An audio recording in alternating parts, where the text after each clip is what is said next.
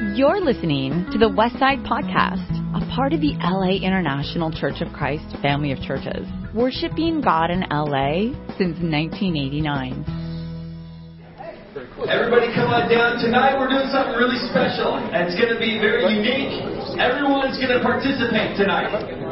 Everyone's going to be a part of it. So I know some people are going to be coming in. So that's why we have the instruction sheet for people who come late, because we did ask everybody to be here by 7.15. I want to commend you for being here on time, which is when I asked you to be here. Thank you very much. So look around. These are the leaders in the church right here. You're here on time. Thank you very much. You showed up. You made it. That's a. You get a feather in your cap. Thank you for being here.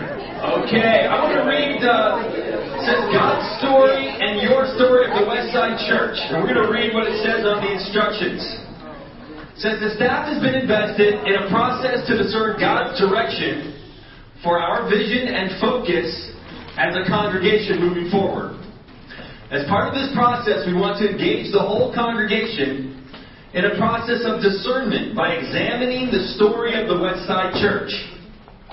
We believe that God leads us and is at work in us, but we don't always take the time to reflect on the places where God has been present and the times when He has led us.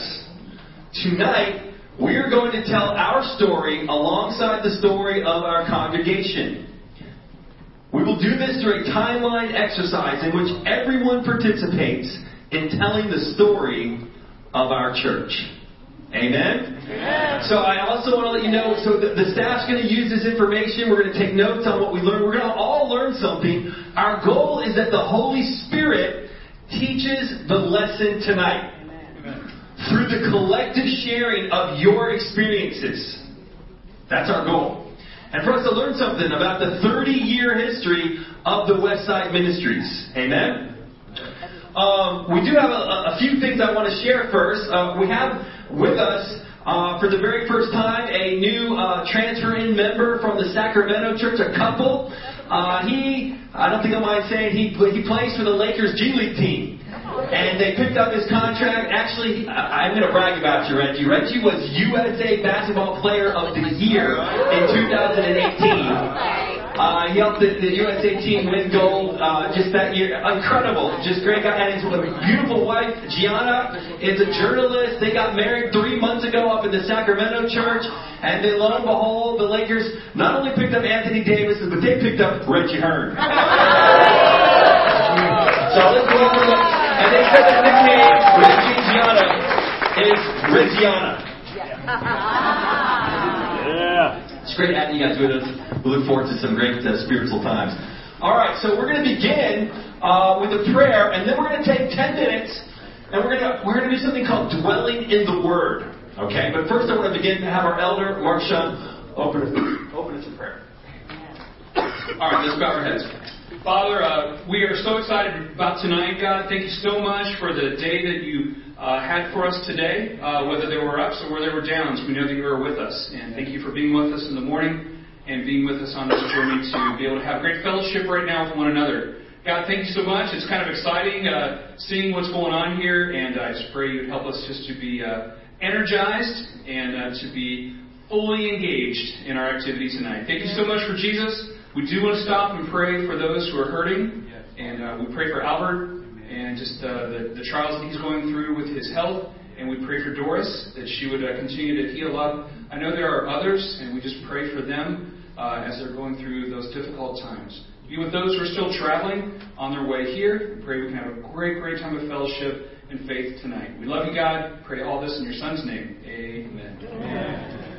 Okay, instruction number one, if you have your instruction sheet, it's for you to get a yellow, a light yellow post-it note. They're on the chairs nearby you. Please pass them around. They're stuck together. Whenever he needs one, write your name on it and the year you were baptized, and then I want you just to get up right now and put it on the timeline of the year you were baptized, right? Or if you moved here, right, to the church, whenever you, so it's not just when you were baptized, I'm sorry, it's when you joined the Westside Church, because you might have been baptized in another church. But I want, I want you to put on when you were added and when you joined the Westside Church.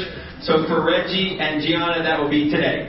So you would be way at the, the end of the line right there. All right. So you don't. Have, I'm sorry. You don't have to put your baptism date. Just put your name and when you joined the Westside Church, and let's get up and put our put the the light yellow post-its and put your put it up on the board right now. It's an interactive night. And there are post-its on all the chairs up here in the first eight rows. Please pass them around, and pens on all the eight rows.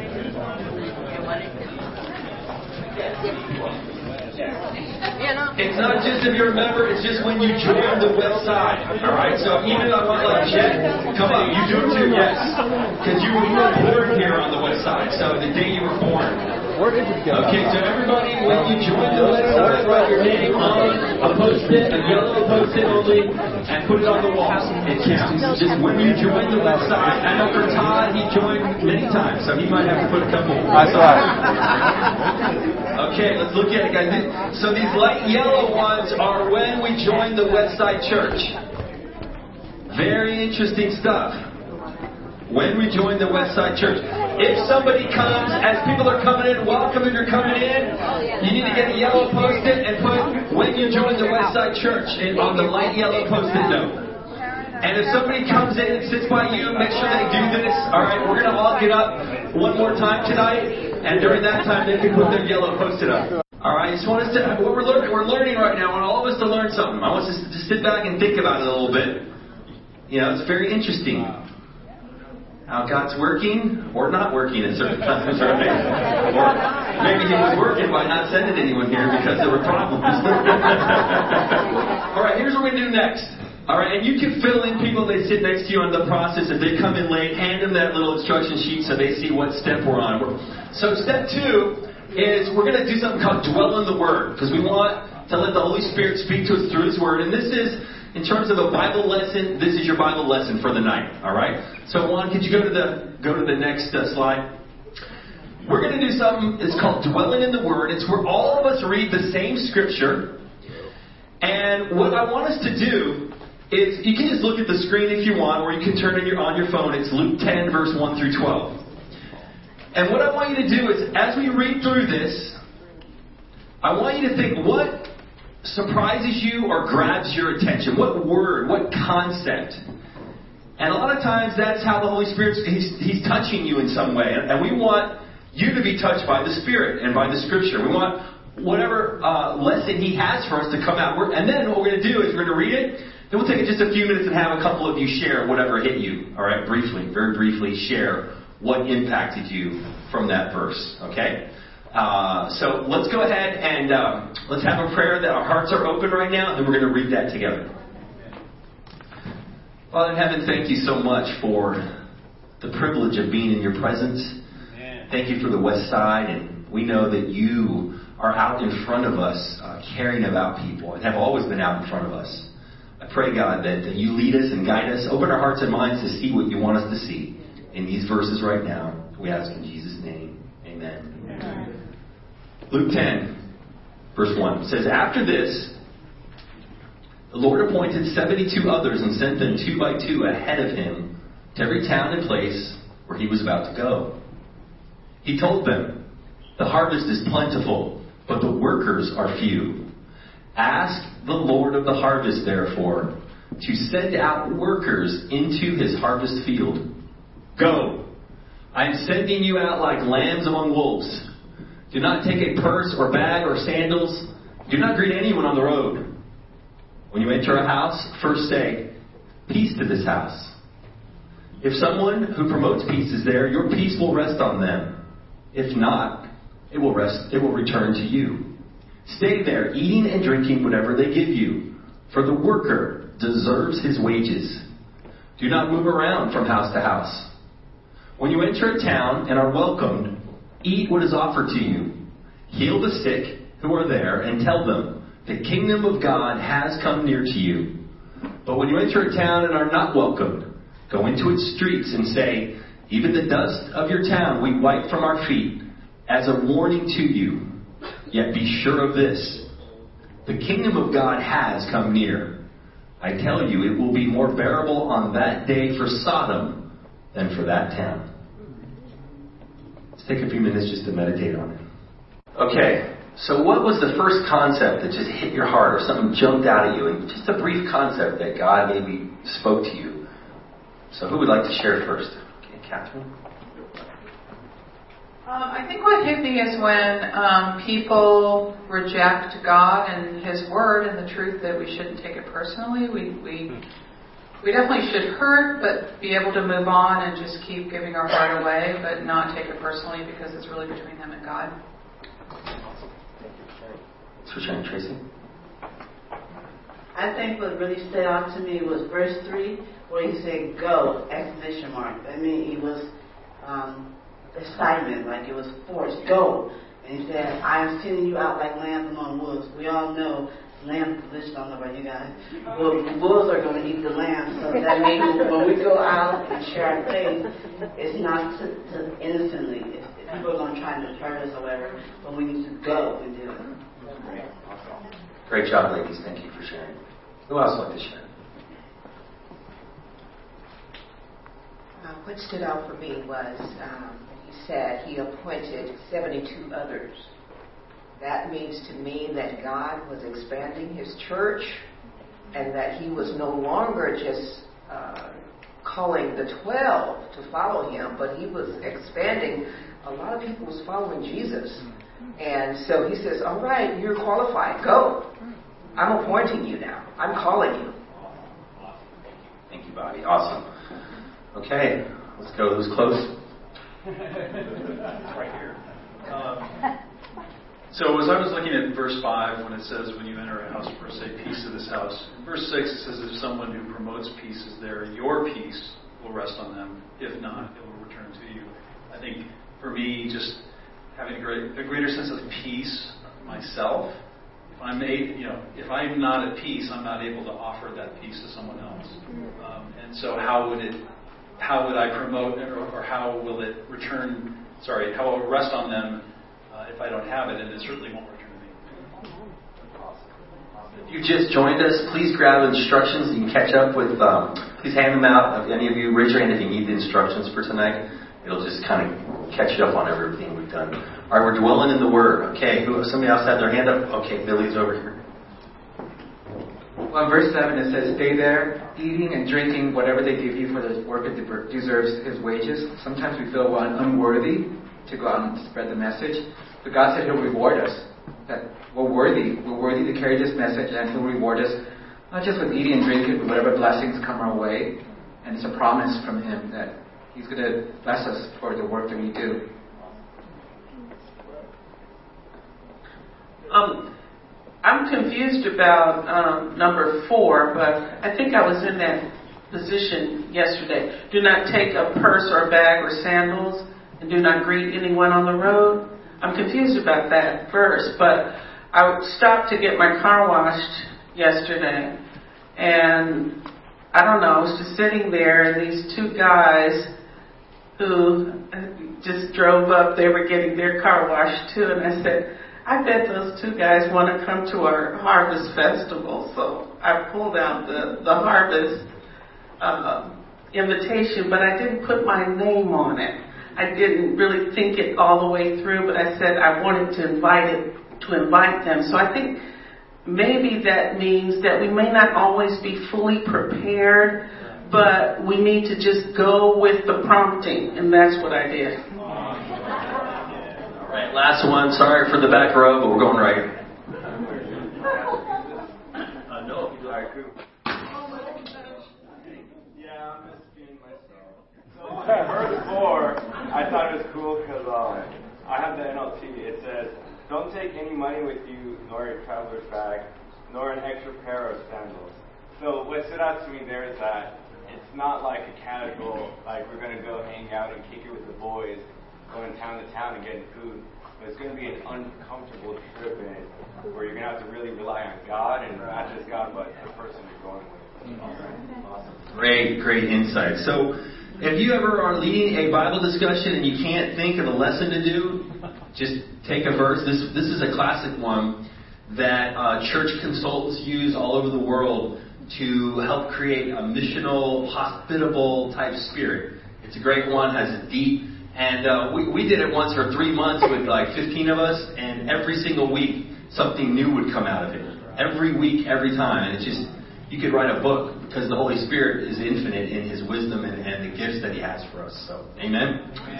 Okay, so we're going to continue on now that we have a little bit of the Word in us and we're thinking spiritual. We're now ready to begin our timeline uh, process.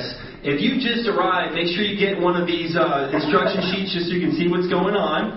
And uh, if anyone needs one, please raise your hand. There's, they're scattered throughout. But what we're going to do now is we're going to, if I can get the campus to help me hand out the um, the post-it notes, you're going to get three different colored post-it notes. Okay, the light yellow is just your name for when you joined the church. But now I want us to get three different colored ones. We have a uh, a blue one, we have a green one, and a bright orange one. Okay, so as you can see from the instructions the uh, bright orange one is going to signify memories of success and joy in your life here in the church. They could be related to something that happened in the world, something great, like if UCLA in 1995 won the basketball tournament. Uh, that was pretty cool for me, but I probably won't put that on the timeline. But you could do that. But I, re- I really want it to primarily be something really joyful in your life, or primarily related to God, uh, your experience with God, something in the church that was a joyful experience. Uh, you could also put a few, if something was really just big in your life that was not necessarily related to it, but just such a good news, obviously God allowed that into your life. Um, of course, the blue one, it says there, will signify memories of pain and loss. Again, that, that you know, we could a lot of us put 2003. Uh, those of us who are around, some some loss in, in certain regards and how things happened. Others think that might have been the greatest time. Uh, there's a lot of interesting things there. Um, but I want you to put memories of pain and loss uh, in your experiences in the church. All right. So I want you to. Not everyone's going to get to share all of them, but I want you to at least put one sh- story of something good and one story of something painful. Okay. And all you would do on your on your post-it note is write uh, just a word or two to spark your memory. A word or two that describes the memory. Okay.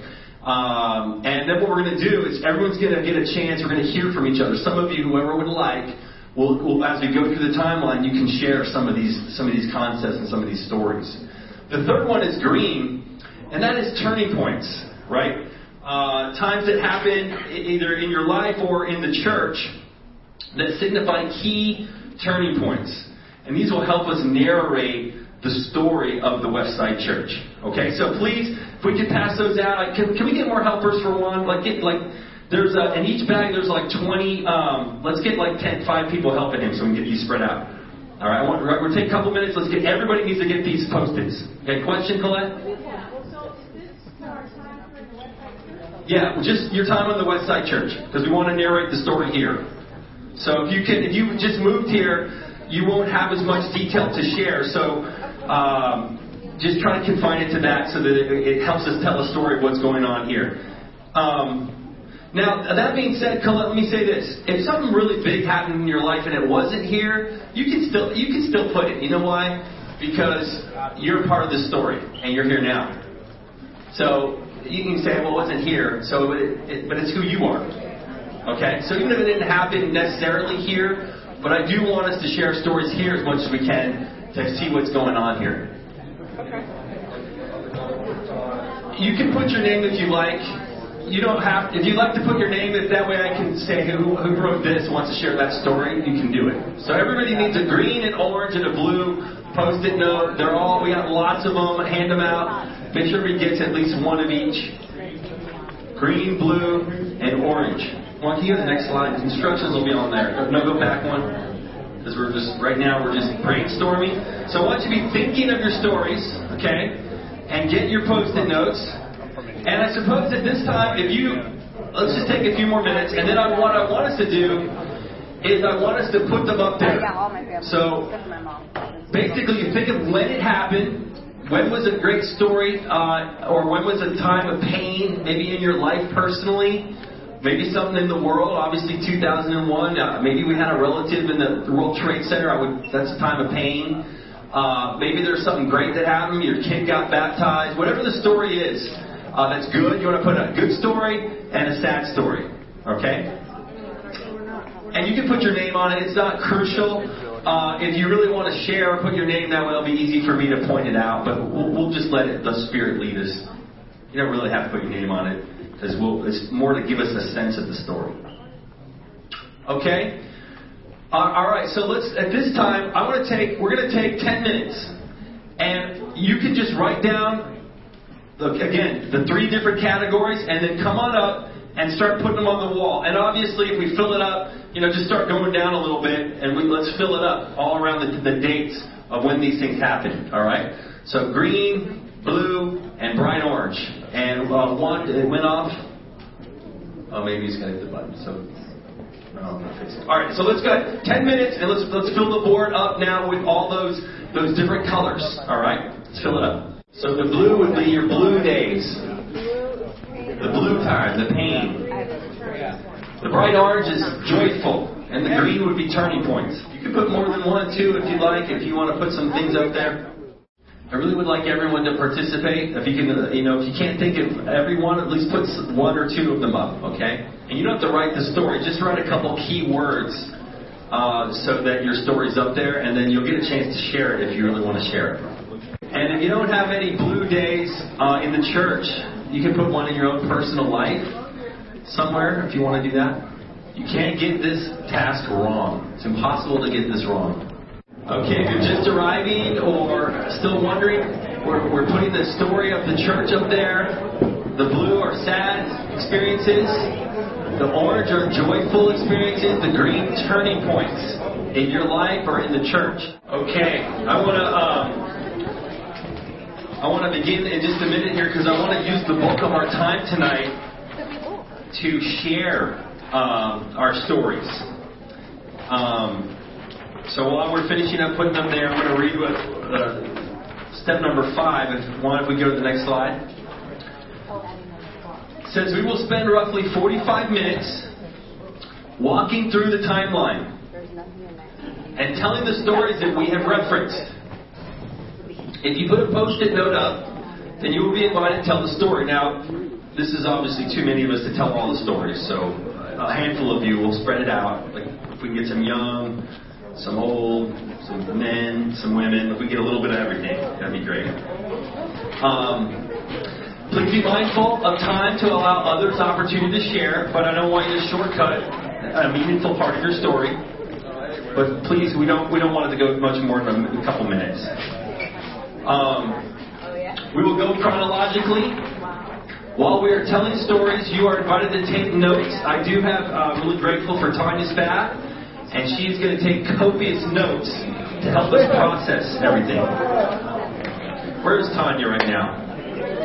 Thank you, Tanya. She's already taking notes on everything going on. As a way of honoring each story, we will allow a moment of silence after each story before we move on to the next. After we share the stories, the final step is we're going to reflect a little on it. I don't think we're going to all grasp the meaning of tonight, even even tonight. It takes some time to process the information and see what, what is God teaching us. Where is He guiding us? Where, where have we been? And where is He going to take us next? Amen? Awesome. Okay, so it looks like we're almost done.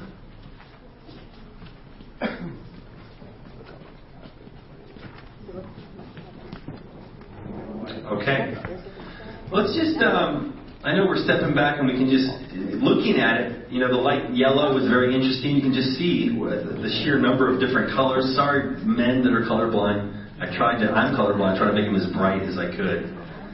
Uh, so we can see the blues versus the orange versus the greens. Awesome. Okay, so what I want to do now is really now is the time for us to, to tell some stories. Interestingly, we don't have any specific stories of joy or pain or turning point necessarily in the first couple years of the church. Though uh, we do have a number of us that were that joined the West Side. Can I just hand it to you? If you joined the West Side back in the beginning, just you're awesome. Yeah. So.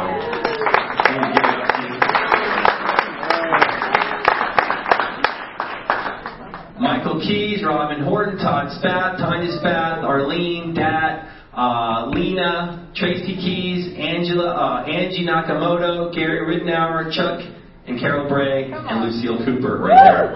Yeah.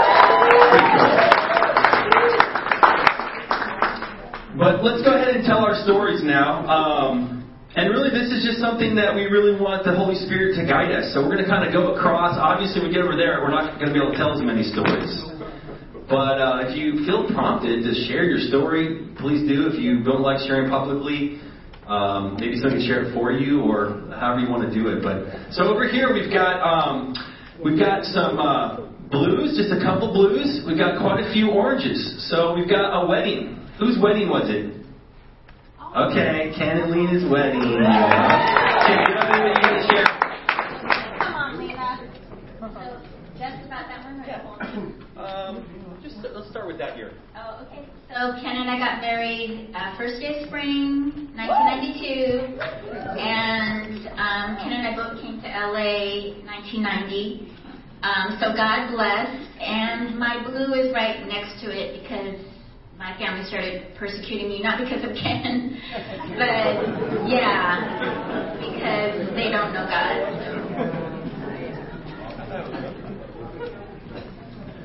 Who else would like to share one of their one of their stories from the from the, the, the early decade here? Anyone else want to share a story, a sad or happy one? Okay, Asia. Yes, um, I shared all three of them, but the one that touches my heart most is um, I studied the Bible with a lot of women uh, back then, and at least five of them that I can call to mind right now, I was in the room with them when they went to heaven.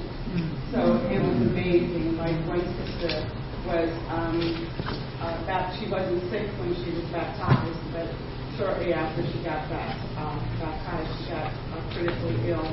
And when she was leaving, you cannot believe how heavenly those, those moments were, and how beautiful she was, and how beautiful she thought I was. It was just amazing moments with each one of these women. So it's sad in a sense, but it's so incredibly joyful also.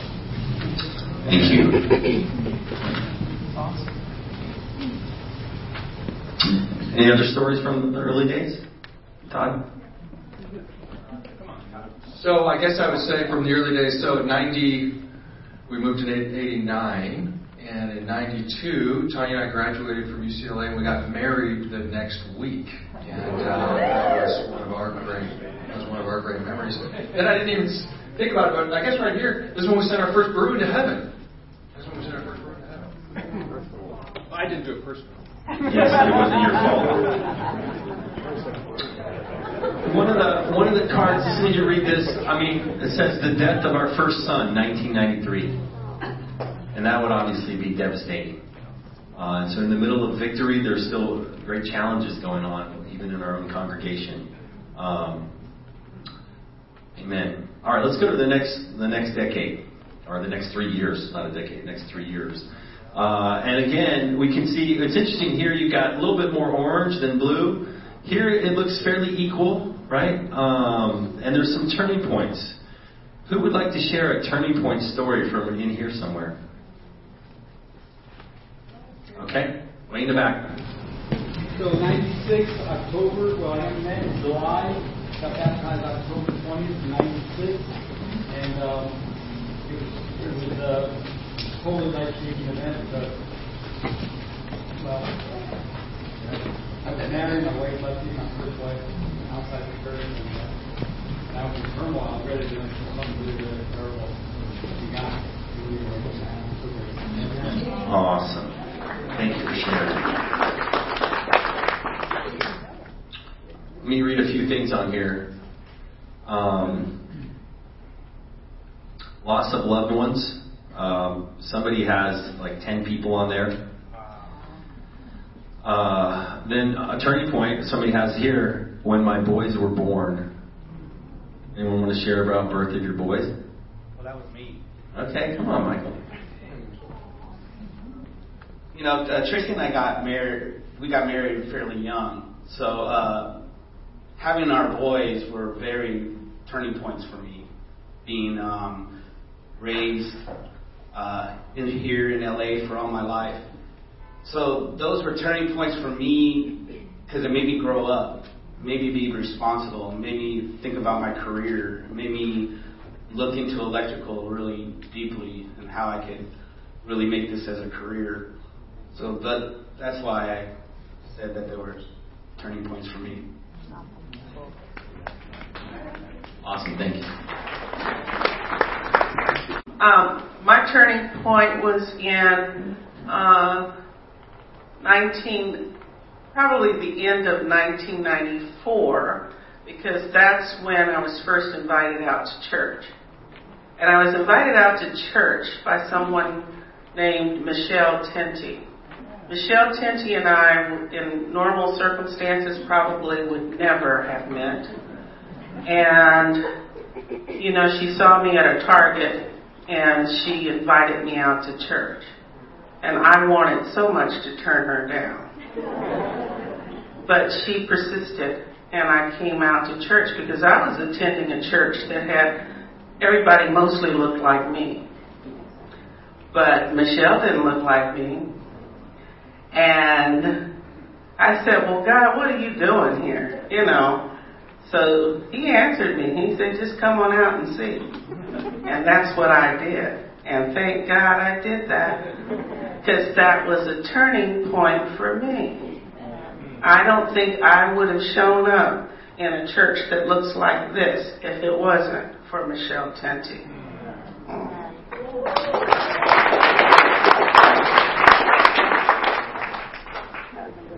Anyone else want to share? 95 to 97, somewhere in that range? Okay, Bobby. I was baptized in 96 and uh, in 97, well, when I came to the kingdom, my I was married. Uh, in 97, my husband passed away. And it was pretty devastating. Uh, but it was a turning point also because it made room for this guy to come into my life. That has been joy ever since 19 years. Come on. Yeah, we were, uh, we got married, we and I got married in 95, and six months later we went to Manila, um, 92, I'm sorry. And Elizabeth was born in 95. I gotta tell you, this is one of the best kids that anybody can have.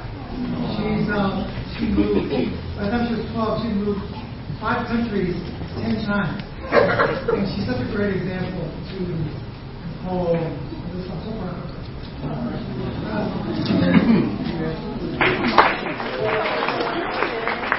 All right, let's let's move into the future a little bit. Um, we have a little bit less going on for some strange reason, uh, which is interesting as we come in this area. Um, so again, we see some weddings. Um, we see some difficult days. We see, we see some awesome things going on right here. Why don't we have Tim share about the Malibu Mission Team formed and planted? So uh, in 1998, the Malibu Mission Team was formed. This is a, a time in uh, the West history where we decided to really split up into smaller groups. And we had Mid Wilshire, we had um, uh, Marina Del Rey, we had a lot of different groups. And so we took a smaller group to uh, Malibu and Calabasas. And uh, it was a, a, small group of about 60 people. And uh, it was about the, the closest family I've ever experienced as a disciple in, you know, whatever, 40 years. So it, it was uh, it was led originally by Greg Rutsky, and then um, uh, Charlie Sawyer, Charlie and Kathy Sawyer came in. And it was just a very tight knit family, almost from the start. So it was beautiful. Amen. Thanks for sharing. Anyone want to share a blue day from there? There's uh, only a couple of them, but there's a few there. Okay. No. Um, you can, you know, what we'll do is we'll leave it up. You can, re, you know, after we're done, you can come up and read some of what's up there. As people wrote a little bit, and I think it, it can, it can be meaningful, and you, you probably will know some of the people on there. Um, there's quite a few good ones up here as well. Marriages, uh, children being born, um, being fruitful, lots of baptisms. Somebody said being fruitful, lots of studies for baptisms. Then the one underneath it says overwhelmed, struggles, step down from leadership. So you have the dichotomy of both going on simultaneously. Um, let's move on. Anyone? I, I don't want to. If yours is up here and you really want to share, um, Tim will be happy to share his story. Anyone else want to share? Right, right here. Okay, we're gonna move. We're gonna move to 2000. We're gonna move to 2001. All right. Obviously, uh, we're coming on another stage. Um, and you can you can see that it's interesting. It's not like all all one is blue, or it's it's pretty mixed mixed between turning points, or or, or between blue or or orange. Um, success and joy moving to Westside. Kids become disciples. Successful surgery. Success and joy. Anyone want to share that story? Okay. Yes. Come on. Deshae. That was a turning point from a cold season to a warm season. So everything became warm and good from then. we have four children, and our first son was young and became a disciple thereafter.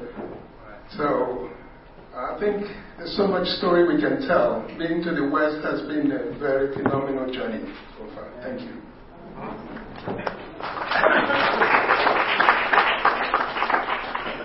Anyone else over here? Anyone want to share something from the first decade of the church that you would have liked to share a story about? Yeah, you want to go ahead, Eddie? Great. My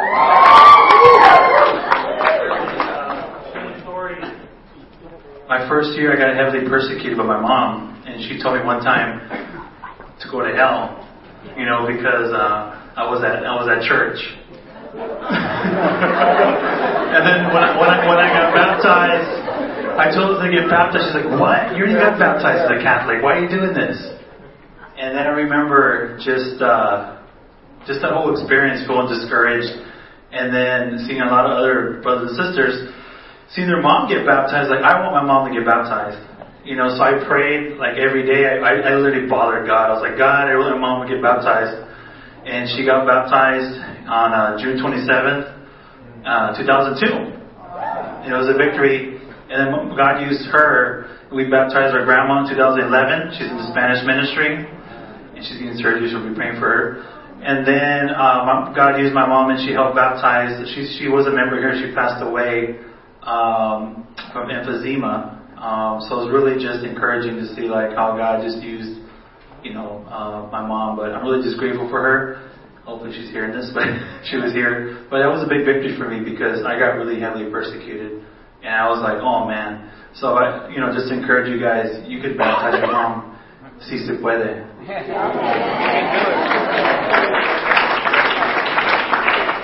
How many of us, raise your hand if you were in the church in 2003? Okay. A good number of us here are older, older disciples. I find it interesting that there's not that much blue in two, right there. Because that, that was a, definitely a tough time. Um, for, for, you know, I, a lot of the leadership and for, for certain people, it was the best time, which is really interesting. Um, you can kind of see the visual there. Uh, okay, so let me, uh, let's hit a couple more. Um, Here's one that says house disciples displaced after church split. Wow. And that um, that was a tough time. So there were some that were affected quite heavily by things that happened uh, in the church uh, in 2003. It was a painful time. Um, lots of relationship. Anyone else want to share from that year? All right, we're going to move on. It looks like we've got a, a younger disciple church as we move this way. You see more. 2004 to 2006. I know in the, you know, let me narrate a little bit. Um, of course, in 2001, it was a cathartic change in the, in the history of the, of the world, right, with the World Trade Centers. And it did change uh, politics quite a lot, and it changed people's view of safety and, and those issues in our world. Uh, and then obviously, you know, 03, our church went through a, uh, we, we, we changed from a hierarchical um, type movement to a uh, more, every church uh, independent, and collaborative and a lot more respect and working together as a collective family of churches, not not uh, not as top down, right? As a church, that that evolved in our church. Uh, the LA church went through uh, a shrinking of the membership in this area. Uh, from like probably 8,000 or so down to 5, 6,000. Uh, probably from 2000, somewhere in here, I don't know the exact numbers. So the Westside would have felt some of that and had a fair amount of transition. So let's move on to 2004 through 2006.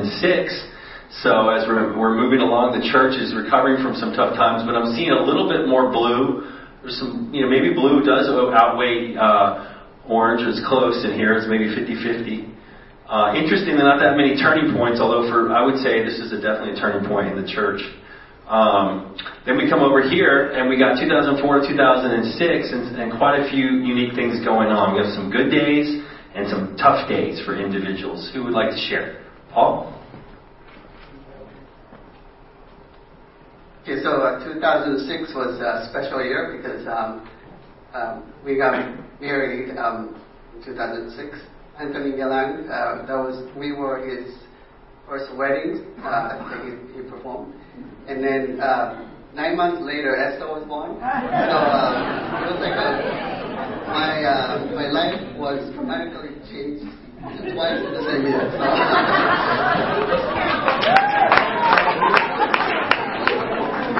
Awesome. Natalie?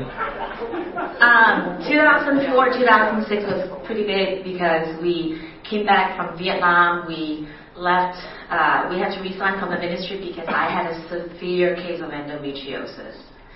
Um, had a huge surgery, recovered from surgery, tried to transition from full-time ministry to work in the corporate world.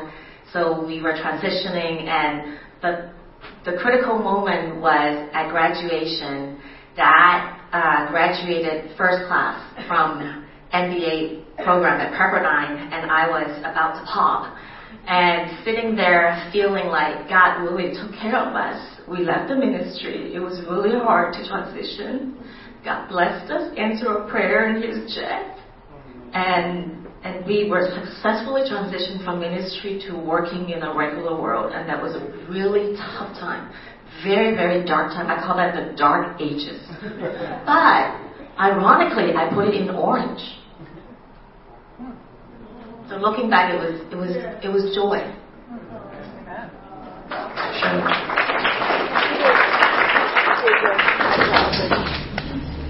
Um, 2006, I um, I have a story similar to Eddie's, actually. I was very close to my grandmother because my uh, mother died when I was very young, and I had a very close relationship with her and always wanted her to become a Christian. But when I became a Christian, her comment to me was, You gave up your faith. And I said, I never had any faith. There's nothing to give up. and um, I always reached out to her, but she had no interest. She was a very die-hard Catholic. And what I started doing, kind of, she was in her 80s at that time, and what I started doing, kind of 2001, 2003, I, she lived in Chicago. I'd fly her out every, almost every year and have her spend a week with me. And I'd bring her to church and have her meet a bunch of the Christians. And little by little, she started to change her demeanor. And in 2006, she was um, failing health. She was 89 years old, and I connected her with some disciples in Chicago when they were reaching out to her, and I flew her back. I flew back and baptized her, oh, wow. and she died two weeks later. Wow. So.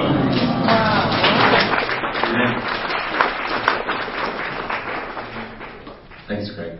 In 2005, I had a brain tumor, and um, it's funny because when you talk about it, I, yesterday we were talking to the Hutchins and we had to tell that story.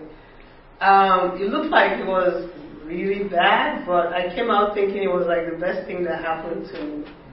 Um, it was, and I told them if I didn't have a scar to prove it, I'll tell them that it wasn't me.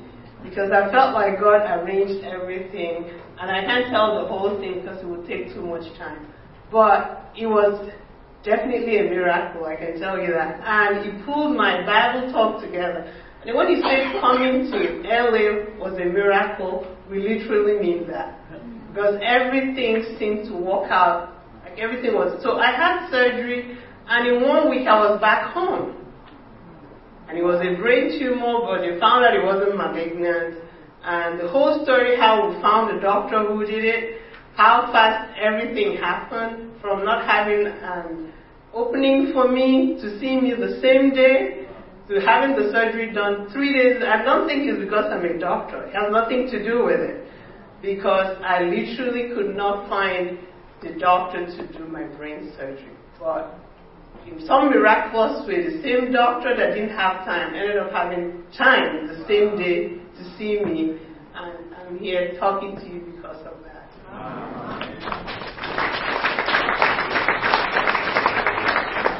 Right. One more here, and then we're going to go to the next. I'll keep it brief. Um, the one couple that we studied the Bible with that year, um, she's a, a half Italian, and her husband was full Italian. He didn't even speak English. And we started to study the Bible with him. She managed my building where we currently live.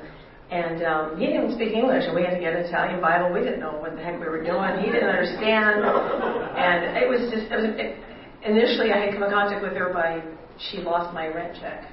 And I really wanted to get mad about it. I said, no, I want to reach out to this girl. Don't get mad. And sure enough, I mean, they're still faithful to this day.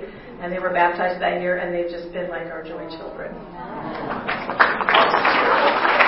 Very cool. Thank you, Bonnie. 2010. Let's move on to 2000. And, um, I think we just did right here, right? So we're right here. So it's a little less going on there. So if somebody has a story they want to share, you can see the you can see the colors are very mixed again, uh, pretty spread out between all three. Anyone have a story from uh, 07 to 09 they want to share? Refresh your guys' memory on a few of them. Um, the Savoys left us in 2009 and moved to AV for a while. Glad they're back. That is a uh, that's a great transition. Um, Cody DeVoe was was born and ba- or first person born and baptized in the West. Angie said that. That's good news. Right? That's awesome. That's really cool. Um, somebody got their master's degree, change of life in this time of year. Um, somebody lost their job, which is another transition. People got baptized. Okay, a couple people got baptized here. Sad times were uh, boyfriend breakup, uh, parents left the church, dad died without becoming a disciple. That was tough. Yeah, a little bit of both. Anybody want to share? I want to go on in 2010. Now I, we're getting a lot more as we as we get closer in the past nine years. Or got quite a few stories. So Patricia. Um, I just wanted to share. Um, my dad was born in 1915, so in 2012 he would have been 97. And I just want to kind of lift up my husband because he, on his basically his deathbed, my husband went over every day and studied the Bible with my dad. And Chuck and Mo went and checked to make sure that my dad really understood what was being told to him. And then we baptized him. Then he passed away two weeks later. So I have a similar story. But I just wanted to lift him up and say that.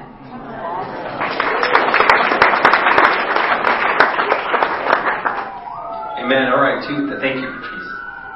2010, 2012. Got married.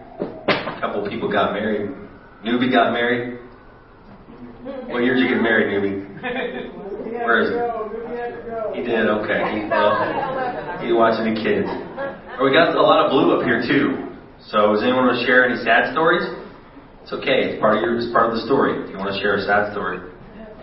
Um, lost a family.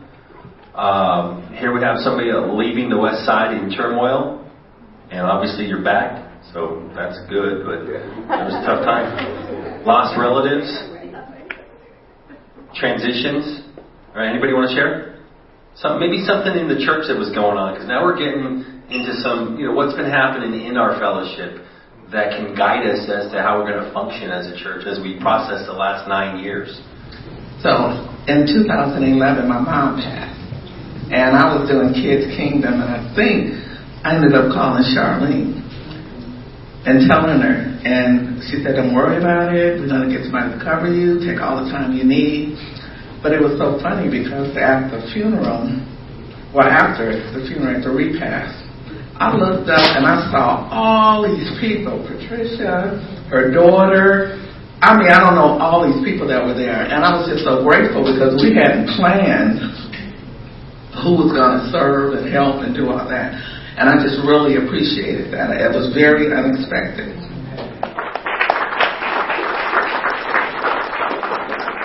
So this is a, um, a, a turning point. Uh, Gloria and Amani did a class, and it was called um, "Loving the Man That God Gave You," and it was a turning point in our marriage um, of how we learn how to be husband and wife and be in the roles that God wanted us to be in. And one of the lessons I learned was to start working on yourself first and working on what you need to work with with God. And as that happens, your spouse starts watching, and he did. He started watching, and it was incredible because he started changing because I was changing. And um, it was because he said that I stepped back out of making all the decisions and allowed him to lead as the husband. So, really good time. Thank you, Charlene. Thank you. Great job. Who's prompting? Who's being prompted? Somebody out there is like thinking, I should share. I should share. It's a big group. I know it's it's intimidating for some of us to share. You can share more than once if you have another one up here. If you want to share. Okay, Michael. Uh, I was the fun one who said I left the Westside in turmoil.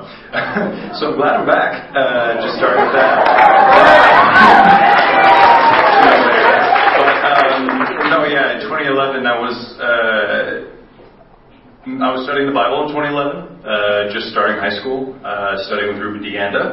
That's probably another good thing to put up. Uh, Ruben Deanda and all that he did for the teens here, but. Um, uh, in studying the Bible, I was basically kind of let, letting some, getting some sin off my heart, and in the process of that, I ruined some friendships that I had, um, and not just ruined friendships, but feeling the need to escape, the need to uh, kind of uh, reassess what my where my life was going to be headed uh, at that point. Which, I mean, who studying the Bible doesn't also have that same realization. My problem was taking two years to figure it out before I actually got baptized. But um, being just leaving the, leaving the Westside, my whole family leaving the Westside, just for kind of making sure that I was okay, making sure that I was uh, getting my spiritual needs met, um, was very important to me. But it was also one of the hardest things ever to try and say goodbye to my family home, where I grew up, grew up with many of you, um, just kind of it was in this very room, us announcing that we were leaving. Um, but obviously, I might share again in a couple years later when it came back. But uh, yeah.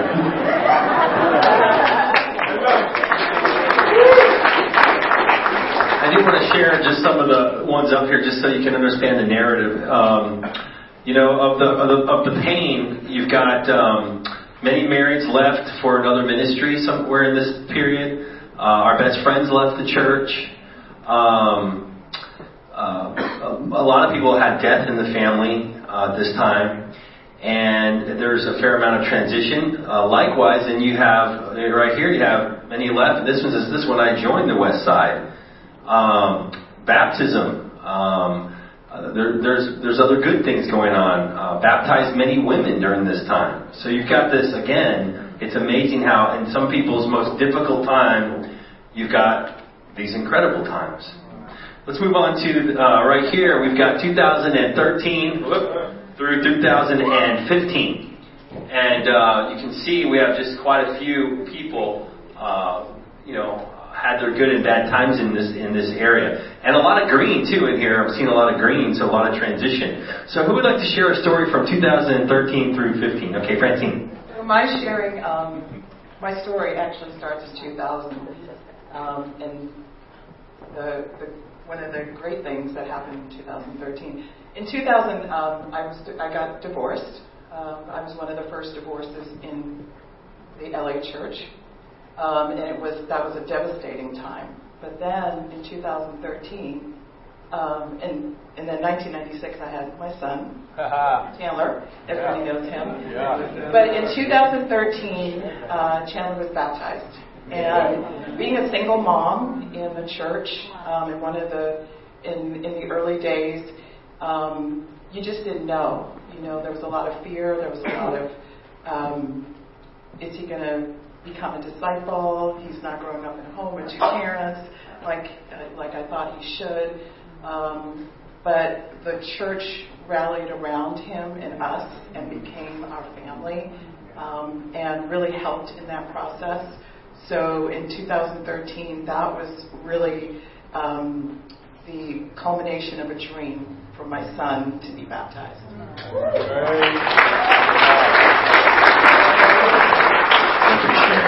Great job. Sorry, new sister moved here from the North region. Yes. I'm Jennifer, by the way. Um, so in 2015, me and a brother, we were sharing on campus, actually. There was no one on campus. We are like, no, we're going to go share at Santa Monica College. And there was a person, his name is Juan, um, and we're like, we're going to share with him. We're going to go. And we just walk in and share with him. And this brother actually got baptized in October, and he actually ended up reaching out to his brother Elias, and then both of them reached out to Kevin, and now his mom is studying the Bible. So it's just, I'm just in awe of just how God is just moving. Like I'm still, even when I see all of them, I'm like, wow, God is so amazing. So please be praying for his mom. Like he's studying the Bible. She's studying the Bible. So.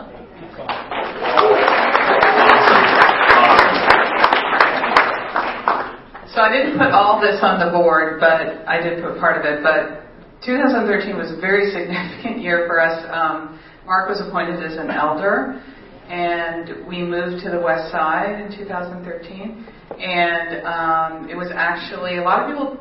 Most, a lot of people at the time didn't know that um, it was because of our son Justin. Like we didn't come here for Mark to be an elder in the West. It was that he was appointed an elder down in South Bay. And then Justin was very because of the strong teen ministry that Ruben had built. Um, there were a lot. Justin had a lot of friends up here, and he was had done one year at Mira Costa and Manhattan Beach. And he came to us and said, um, "Mom, Dad, I want to move high schools. I want to move ministries so that I can stay faithful to God." And it was like we had bought a home in Manhattan Beach. It was like a complete like and he said, I don't know, when's the last time you guys did something radical like this? and he challenged us, and then we were like, be quiet, punk. but he was right. And um, so we came here for Justin, and then I think it was maybe three or four months later that what I put on the board was the church went into a time of crisis, which was not why we came here. But I do believe God brought us because I think Mark was um, a great elder for the church during that time. And so God had a plan. He worked through our son, but that was a very significant year for us. Thank you for sharing that. And um, thank you for guys coming to the West.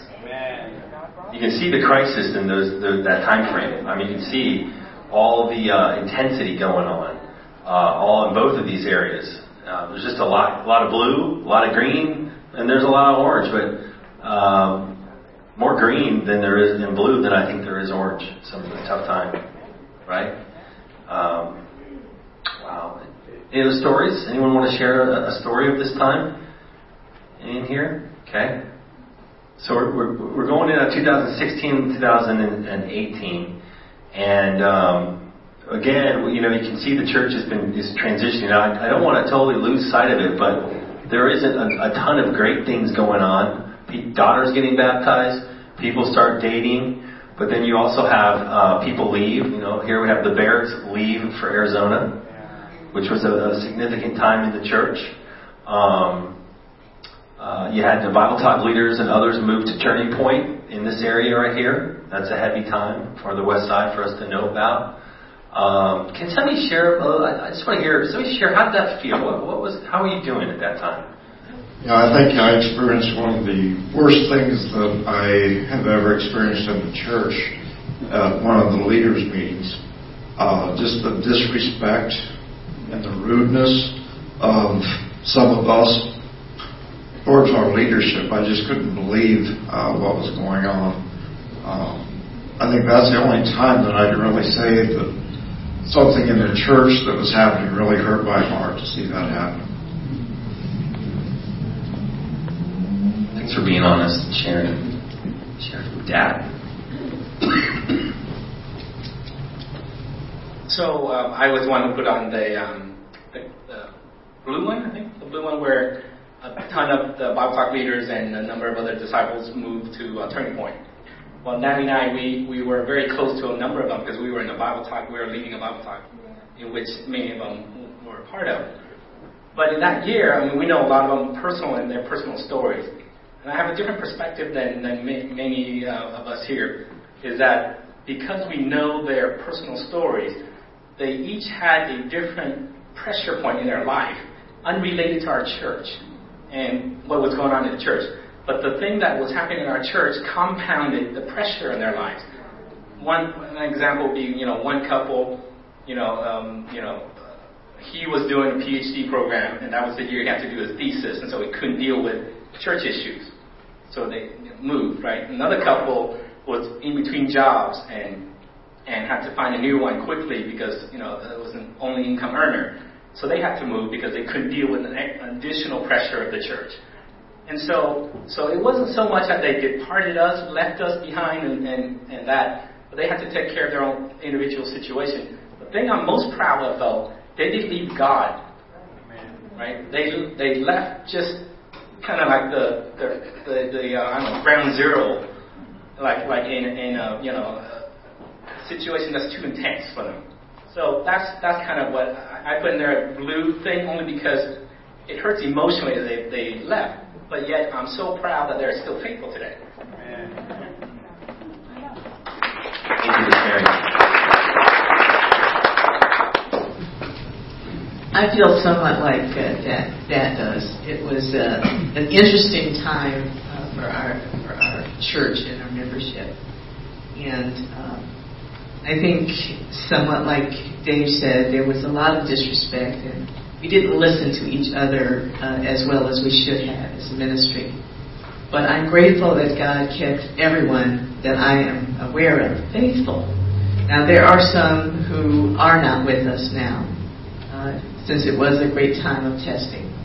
And sometimes we see those people, but amazingly, sometimes we see their children which says that God really does reach beyond the immediate thing and still reaches out and grabs yeah. those that uh, whose hearts are, are, willing to follow Him. Mm-hmm. I'm very grateful. Amen.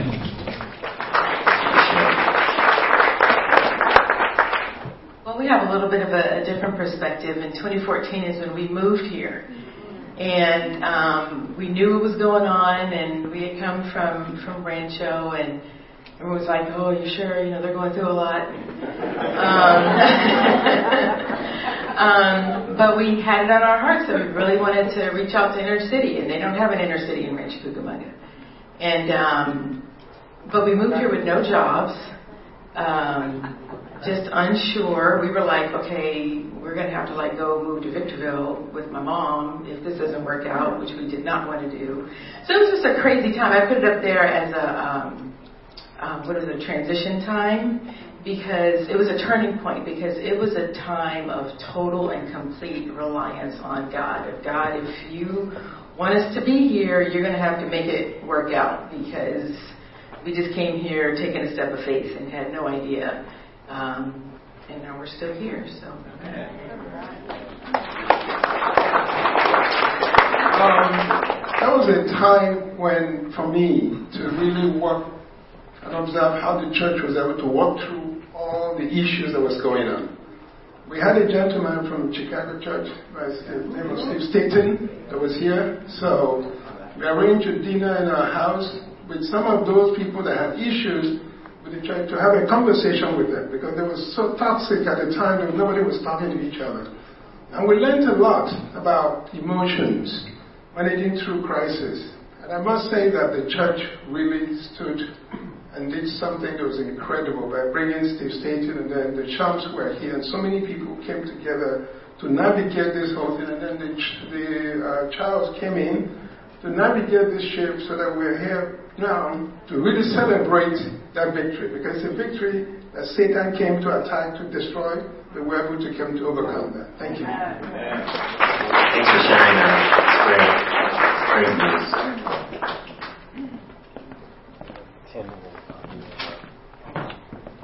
All right, so I have a lot of thoughts about it, but I'll just share one.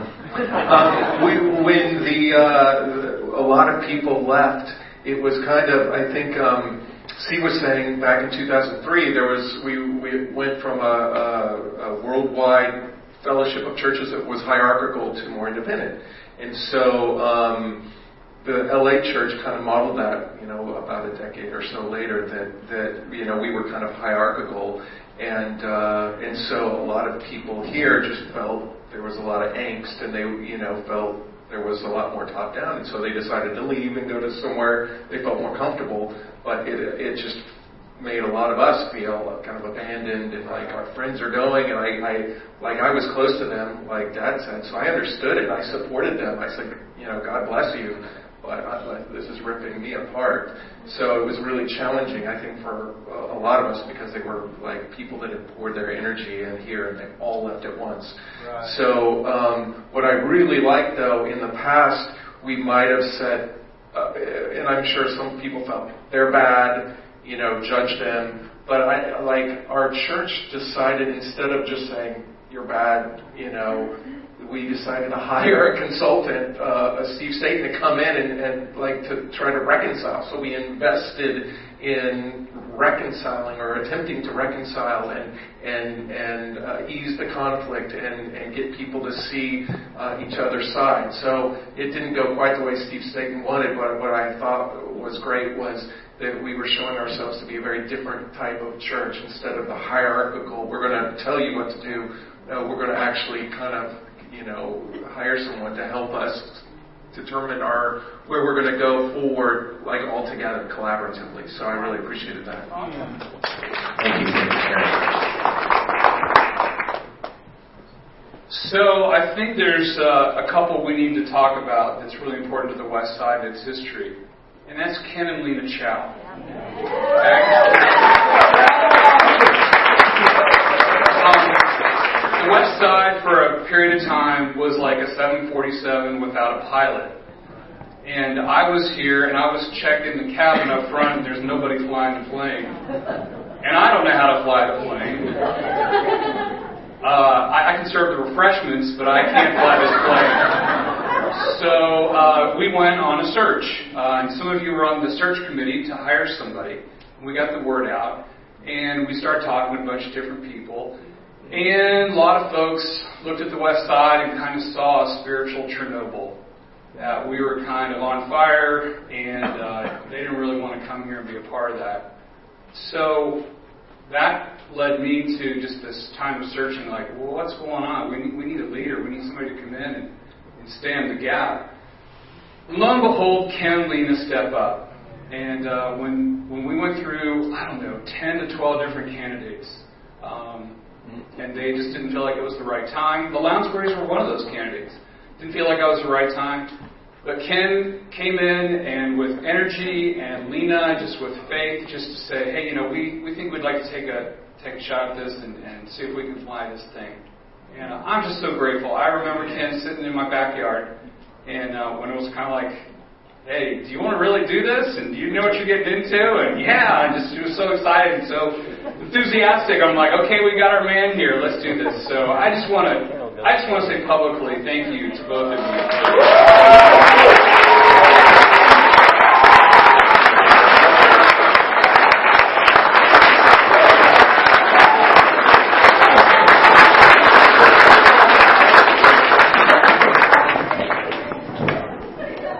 Amen. I definitely want to echo what Mark just said about Ken and Alina coming on, and I'll try not to be too emotional, but it was a full-on meltdown that was occurring in the West. And for me personally, for Carol and I, it was our third meltdown in the LA Church of Christ uh, that we been a part of, and uh, it was the first time that I really had that Carol was really involved in seeing some of the challenges that you face when you leave the church it, it hurt our faith.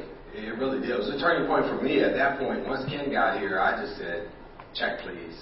I was uh, pretty through. And, uh, after surviving kind of the third meltdown. Well, I'm grateful to God that uh, He kept us faithful as a group. And I mean, we were the walking wounded, but we're still walking. Right.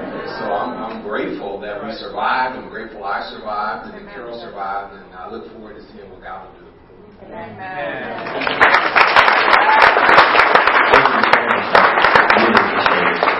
want to, for time's sake, I want to move on to the, the new one right here. Um, I mean, I think I would like for you guys to come up and read some of them and see what they say. And obviously, it was a time of crisis, but you can see we're pulling out. It's almost like you can see visually we're pulling out. We're pulling out. You know, Ken and Lena and Todd and Tanya, we're pulling out. There's still some crisis going on. There's quite a few in here. Um, but I want to reflect on the whole thing before we end the night. So, does anyone want to share any stories from just this past year? There's quite a. You can see there's a smidgen of, of blue. There's a lot of transition. There's a lot of orange there. Um, okay, come on. Whichever was the most difficult was to go to the memorial service of Sidney Briggs Johnson. And she was here for a short period of time, but made herself very known to me and I just want to say one thing that she did. As a single sister that had just come and been baptized in 2012, in 2013 on Valentine's Day, she called me. A married woman. And that started our relationship. Things that we did together. That woman was just absolutely incredible and such a role model for discipling women. And I just spoke to her friends and I said, you know, that hurt me just as well as it did my mom. My mom passed in 2009. She just passed, and it, it hurts just as bad. That's how much I loved her.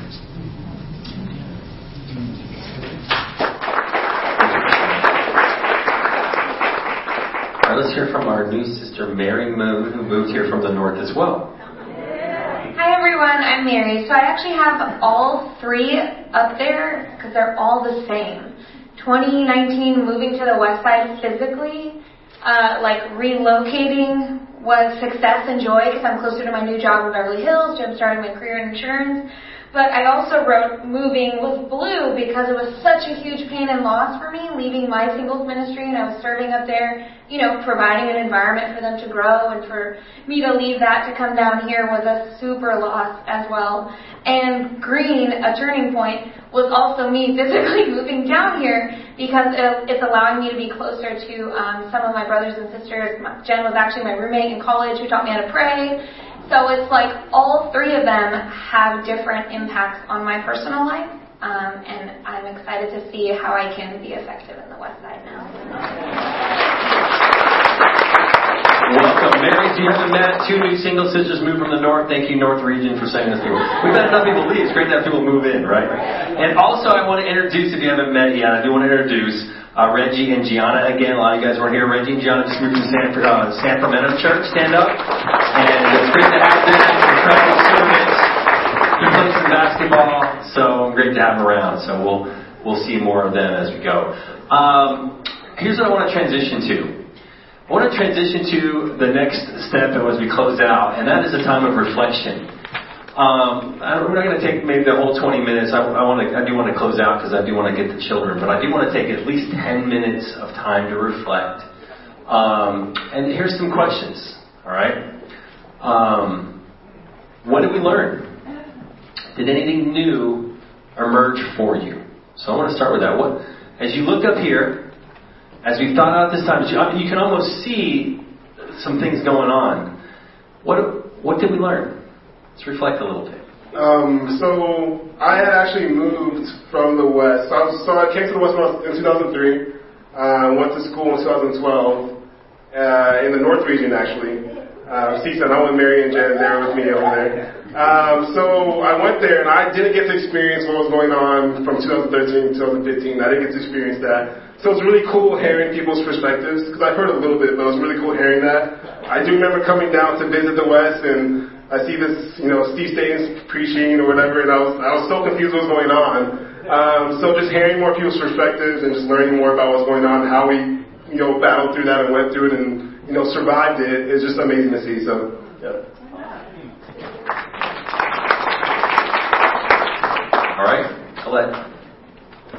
I think the thing that stands out to me is just the um, kind of the, the wide, varied experiences. So it kind of tells me about how much we need to be connected because somebody's going through a hard time, somebody's going through a, a, a victorious time, and just the need to be connected because you never know what somebody is going through, but that we're all going through the highs and the lows, and then we just need to be able to go through that together and be connected in order to do that. Uh, so um, in August, on August 18th, uh, 2019, I got baptized. Um, I I'm not sure if I put it as a uh, green or an orange, but uh, it was both happy and it was also a turning point for me. And um, Kenzie Bashara and uh, Michael Bruce over there, uh, they introduced me. Well, I, I had I felt like I had God um, in my life up until that point, but it wasn't until I studied the Bible with them and um, got baptized where I really felt all His love. And uh, just all of you have been so welcoming. Um, entering this church, and uh, it's so beautiful for me to see uh, how I've changed, and um, and I'm so happy for uh, what's to come. Thank you guys so much.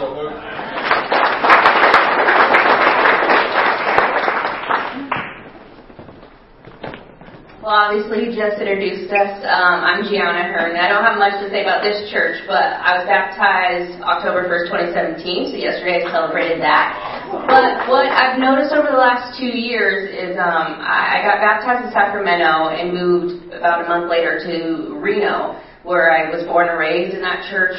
Much like this church went through a very hard time, basically for the last like two decades. And so when I got there, there was no singles my age. There was only there's it's a church about 35 people, and coming from Sacramento, which was like really exciting to me, Reno was tough. And so um, I went back and forth and trying to decide like, do I stay here? Do I switch churches? Like really, really wrestling. And um, a lot of the feelings that you guys shared, I could really connect with, and something that I've seen through through this board and through what I went through is just how standing firm really does develop your faith, really does strengthen the bonds. And I look back and I feel really grateful for just the sisters that really gathered around me that um, gave me some wisdom in staying. And I just think that's awesome to hear you guys also who have stayed strong and where you guys are now.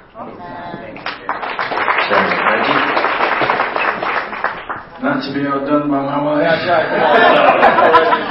um, I just wanted to share. Uh, I think Steve highlighted this a couple of times, but just the fact that God is always at work. Um, I, I think there's a scripture where Jesus said, "My Father is always at work, therefore I need to be at work too." And the scripture about God working all things together for good. Um, just at some of the lowest points, you know, there were high points in other people's life, but I was just sitting here visualizing like eventually all these are to be orange, you know, when we're with God one day. And um, so just I, I wanted to impart that to everybody else. Like, you know, just think about all the orange that's coming. You know, eventually we're all going to be together in eternity, and the blues and the greens will just have served as points uh, to get us to the orange. Come on, right now. Yeah.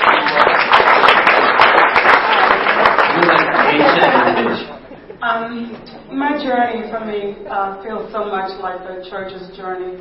Uh, when I came into the church, it was just a few years after my seven-year-old son had been murdered, and I was devastated. And I was taking uh, um, antipsychotics and antidepressants for years and years, and I was doing a lot of work while I was doing it studying and reaching out, my ritual was getting out there, sharing my faith.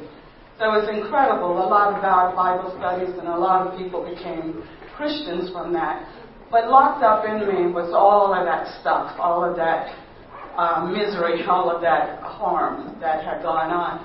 And then when I stopped taking the antipsychotics in 2018, thank you, Lord, um, I still had to go through that adjustment time and I found myself angry with all of you because you couldn't see the agony I had hid so well. Um, and so I thought you should have seen it. I thought you should have known that I was in trouble. And then God brought me some women, um, one in particular who sat with me, and she saw my pain because she had experience like me. And so I could start to ride that, you know, wave and, and come back. And the church was the same thing. You know, um, what happened was love, and then I saw all the love that these women had shown me. I mean, and the patience because I was angry. And if you're angry, you're lashing out at times. You don't really want to lash out, but that's what you're doing. And but they loved me anyway, um, and they uh, consoled me anyway. And the same thing with the church. And like the brother said, we are on our way to Orange. You know, not even, not only just in heaven, in our church, you can see it and you can feel it. The love is is is, is becoming so. You can feel it, you know. And so I'm so thankful for that. Uh, and then to see that my journey was no different than the church's journey itself. And then when the brother said on stage, then he said, um, I was mad with everybody. I said, You mean I'm not crazy? that, that somebody else felt that too. And so even that helped me to heal. And so now I feel like I am so well. It's so amazing. So I'm so grateful. I'm gonna finish and then I'm gonna I'm gonna close out. I'm gonna have Todd and uh, Ken. Maybe we should start a hashtag, Way to Orange. Orange Brick Road. Yeah, recommend your book. Because I think I see how poignant redemption is through this tonight. And I think particularly the power and beauty of redemption through uh, Natalie's story and Michael's story. Just hearing Natalie get choked up and talk about those dark days, but yet put it on orange is God's redemption. And it's still, she gets choked up, but she's still put it on orange. And hear Michael's story and his family rallying behind him, and now he's here. Just um, how sweet and powerful and beautiful God's redemption is for us. So, Orange Brick Road, way to Orange. All right. Uh, okay, well, let me finish something there. Well, Tom I want to share because we were kind of nervous because we were sitting there and we're looking through all this, and the childs came in here. We see all the blue. We're like, oh my gosh! And then the, the, the you know, Spence came all the blues here. So we're sorry. that we. Uh, we're thankful that we're here. Honestly, Nina and I are so grateful to be here. You guys, we love the West. And one of the things that drew us to the West is the independent spirit and the desire to see God's will be done and to move forward as well. And I think great things are born born out of adversity. So we just want to lift you guys up. I want to I want to lift up the Shubs and thank you so much for that, Mark. Uh, I was a little nervous, so I uh, offered Mark hundred dollars to share. thank you so much for. But you know, the Shubs did it, and they went through really more than any of us. They were at ground zero. These guys were uh, really raised up by fire. Um, I don't know anyone that became an elder and were thrown into that kind of situation. Like I, throughout the kingdom, I just don't know anyone. I want us to really recognize them at this time.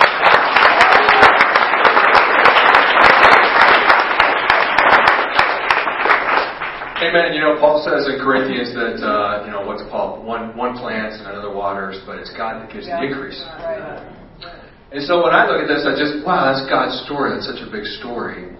But um, God does bring us people, and we were really grateful. We should have had a big uh, orange that God brought us the Lounsburys this year. So I do say a big, a big win for us that way. So it's been just a, a, a great having you guys, and it just feels like um, just a great team to be a part of, and we're really enjoying that in a big way. So. Um, we love God. He's done some miracles in our life, and uh, I think uh, it'd be a great time for us to bow our heads and pray uh, as we close on out.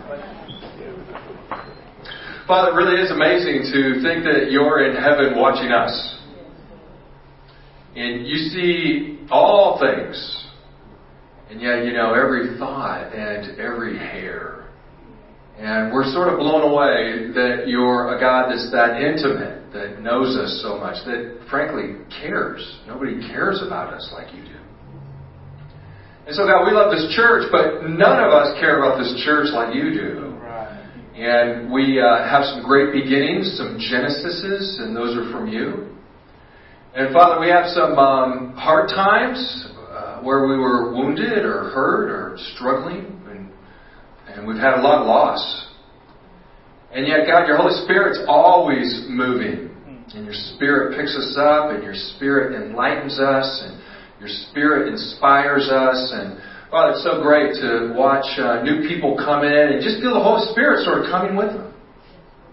God, we know our days are in your hands, and this church is in your hands. And we're just so grateful for uh, Jesus, who shows us the way how to deny ourselves, how to take up our crosses, how to love others more than ourselves. And we want to be his disciples. In Jesus' name we pray. Amen. Amen. Amen. Amen. We're dismissed. You've just listened to the Westside Podcast. For more information about our ministry, please visit thewestsidechurch.com or laicc.net.